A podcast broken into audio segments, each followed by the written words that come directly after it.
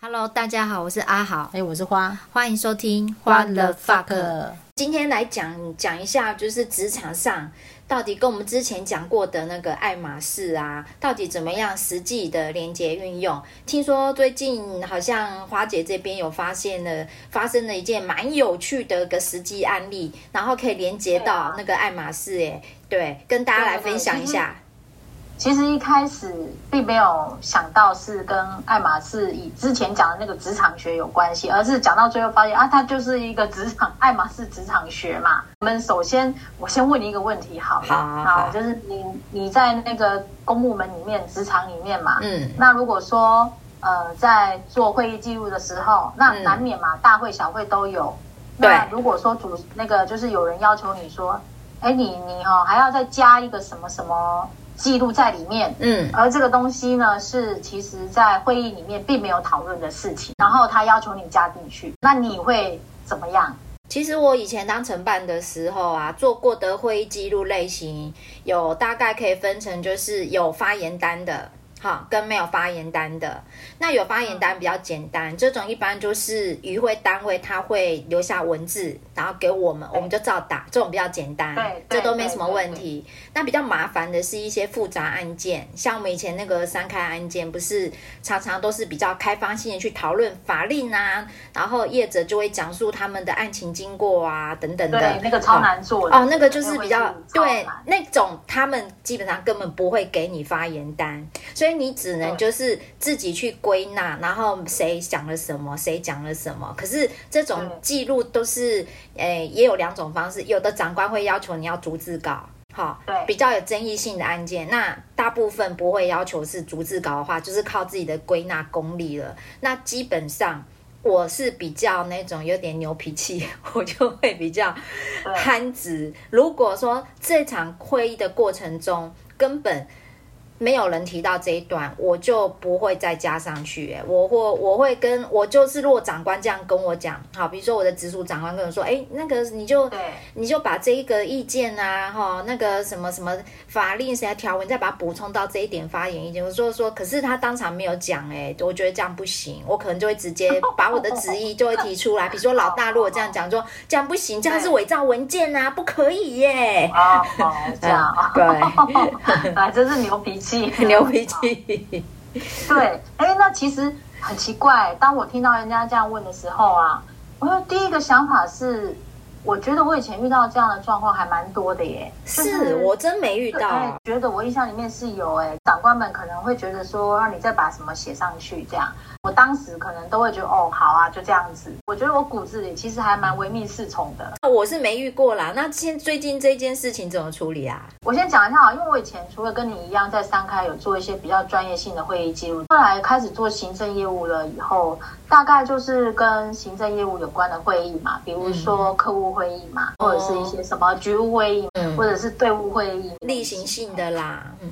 对对对，也有可能就是说这一些行政性的业务，再加上一些没有在会议里面讨论的事情，这种倒还好，因为这不涉及人民权利啊什么的。对，但是因为我们以前办的三开会涉及人民权利义务，义务，然后再加上来的又都是专家学，所以我当时啊。呃，是第一个想法是说啊，先看一下加的东西有没有很重要嘛？嗯，比如说真的就像我们以前那种无伤大雅，而且会议上没有讨论说椅子要买几把啊，我加一下而已，这又是主席说的，阿姨都赶紧够嘛，对吧？嗯，我就会觉得很没关系这样。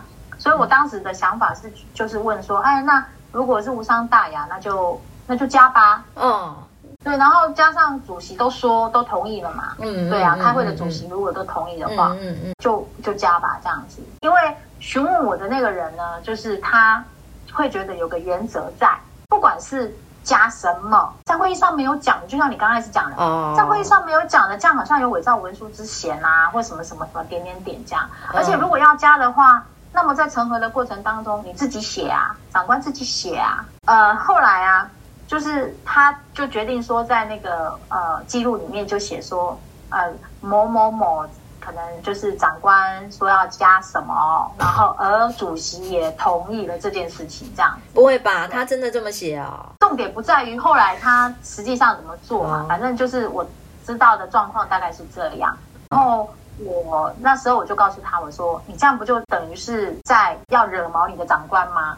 对吧？因为我记得长官们真的很讨厌下属在文里面写到，对，比如说是你阿好叫我这么做的。对啊，像以前我们如果被下条子啊，签里面你要你要直接写进去都不行哦，还要被干掉，对，还要被还要被抓去臭骂一顿。对，他们下条子一定都会写请面洽。对，或者是请说明，但是他们也从来不准许我们在这里面写说，哦，是阿好叫我要写什么什么什么。对，这个是大忌耶，在签里面绝对不能说是长官叫我要这样办的。所以我才会跟他说，我说我觉得你这样是不是有一点好像直接就在跟对方说怎样？我我不想听你的，啊、然后对方对方对就可能就会黑掉嘛。对，对方是跟我讲说。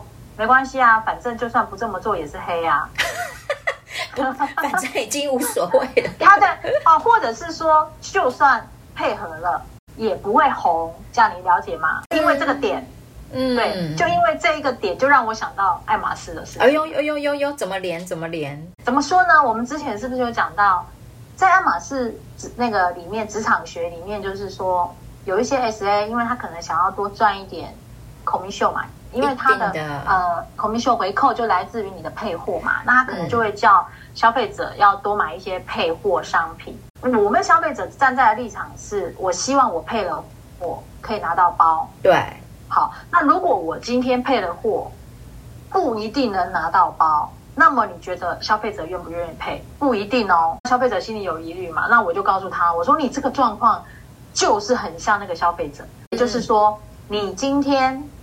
配合他做了这个会议记录，改了这个会议记录，嗯，他不一定会给你好脸色，或者是你会由黑翻红，不一定。对，没错。但是呢，你今天如果不配货，也就是不愿意做这个会议记录，然后用你自己的方式去做了一些加注条件的话，那是不是就一定就拿不到包？一定就是变黑？百分之百，不管你原来是黑的红的，一定就先黑。对，没错。那你既然要在这个爱马仕的职场里面玩，你就知道这个 SA 就是这个样子啊，他就是要你配货，你配的心不甘情不愿。你可能会觉得说，我今天买了这些东西，我又不一定拿得到包。但是如果你不买，就一定拿不到包。你配合他做了这个会议记录，好。你不一定会变成他心中的红牌，他也不一定会给你包。对，但是你不愿意配合他做这个记录，你肯定拿不到包。那你你可能会说，那我就换一个 SA 啊，那 OK 啊，你有本事你换啊。那我们在职场里，你可以说你想换。嗯你的组织，你就换你的组织嘛。你要换 SA 是简单一点呐、啊，但是你要换组织，你得先能商掉啊，或者是怎么样啊，就比较难一点。对，你要有本事，这对对对。所以我就是听他讲了这样子的一个状况，我就忽然联想到，啊、这个整个就是爱马仕职场学真的是无所不在啊。我觉得，诶，在面对这种职场真实案件发生状况的时候，有时候。会有点违反自己的原则啦，好像像即便即便不违法，好像也违反自己原则，你还是会干的不太舒服。不过我是在这一个事件当中发现到一件事情，就是我不确定说是、嗯、呃公部门才这样，还是说是呃出社会就是这样。我觉得我们在整个就业的一个历程里面啊，我们会渐渐的把自己的某些原则磨平掉。就像呃，有些人可能会执着说，你在会议上就没讲，我不管是什么事，就应该要有一个制度、一个原则。我是发现说，是不是在公部门里面，因为呃，当时我回答他说，哦，我觉得如果无伤大雅，那就那就加吧。那他他就忽然很压抑，说 我怎么这么随和？是随和还是随便？对，但但是事实上，我确实也有发现说，说我后来几年的职场生涯啊，呃，嗯、有让我的棱角磨得更圆润一点。举例来讲好了，其实那几年，呃，我的那个长官啊，也不是那种真性情之人呐、啊，而是那种比较社会人嘛。所以呢，如果说那几年，我要跟他很多事要跟他对杠，或者那么有原则的话，我相信我也没有办法平顺呐、啊，日子也会不好过。对对对，嘿，那后来其实我当时采取的方式，反正他要什么我都配合他嘛。我会觉得说，也许我没有在他在他身上变成红牌，嗯，哦，或者是爱将，其实并没有。嗯，但是至少在那段日子里面，我算是过得比较顺一点点。所以我觉得。这个职场上难免会出现一些状况，它不断会测试啊，考验你的原则是怎么样子。可是哈、我的原则是这样，我的原则是只要是不犯法的事情都好配合，我会尽量用比较呃不违反规定的方式来满足长官的需求。就你之前在某就是爱马仕系列也提到啊，其实有效率的啦，好的 SA 呢，他们是懂得怎么样去，就是只服务几个大的有没有？哦，大的客户，满足了这些客户啦，嗯、这样子，那我日子也比较好过。对啊，因为他业绩也达标了嘛，所以他就可以很轻松啊。如果你能够放掉一些比较不是很重要，像只要不违法这个大前提，对对对对，哎，真的，我觉得这个是重点哦。嗯、那个当下，其实我是跟对方说放轻松，真的真的，其实事情没那么严重啦。就是、我觉得职场就是这样啦。如果说你觉得你、嗯、你在公部门你已经呃没有。就是没有什么升迁的希望了，或者是你是住在冰箱了，嗯、或者是你只是为了养家糊口，嗯、不得不在这边工作的话，我真的觉得让自己放轻松一点，这样。对啊，就算我们的目的其实不是要巴结，或是为了要变红牌，但是你好过一点，不是比难过好一点吗？同样过一天。对，所以我觉得只要不违法的。状态之下，然后他们想要哦，就这样吧，好吧，随便了，好啦，都可以，就这样子，不像以前那样子零零角角比较多啦。哦，你有零零角角比较多的时候？哇，有吗？刚进公部门超多零角的好不好？而且超爱生气的，而且看不惯很多事。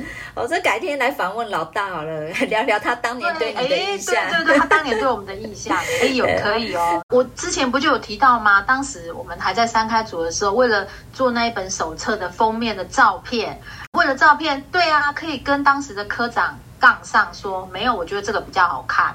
依照我现在的个性，我肯定就哦科长你说好就好。有这之前有聊过，但是我觉得你那个时候不是原则，你那时候是白目。是哪有？明明就是原则。对，就年轻的时候就会觉得嗯。要有一点要坚持自己的想法，这样子。我觉得这也是因为职场的事情看多，你有那个能力可以去判断这件事情它到底有没有那个危险性啊。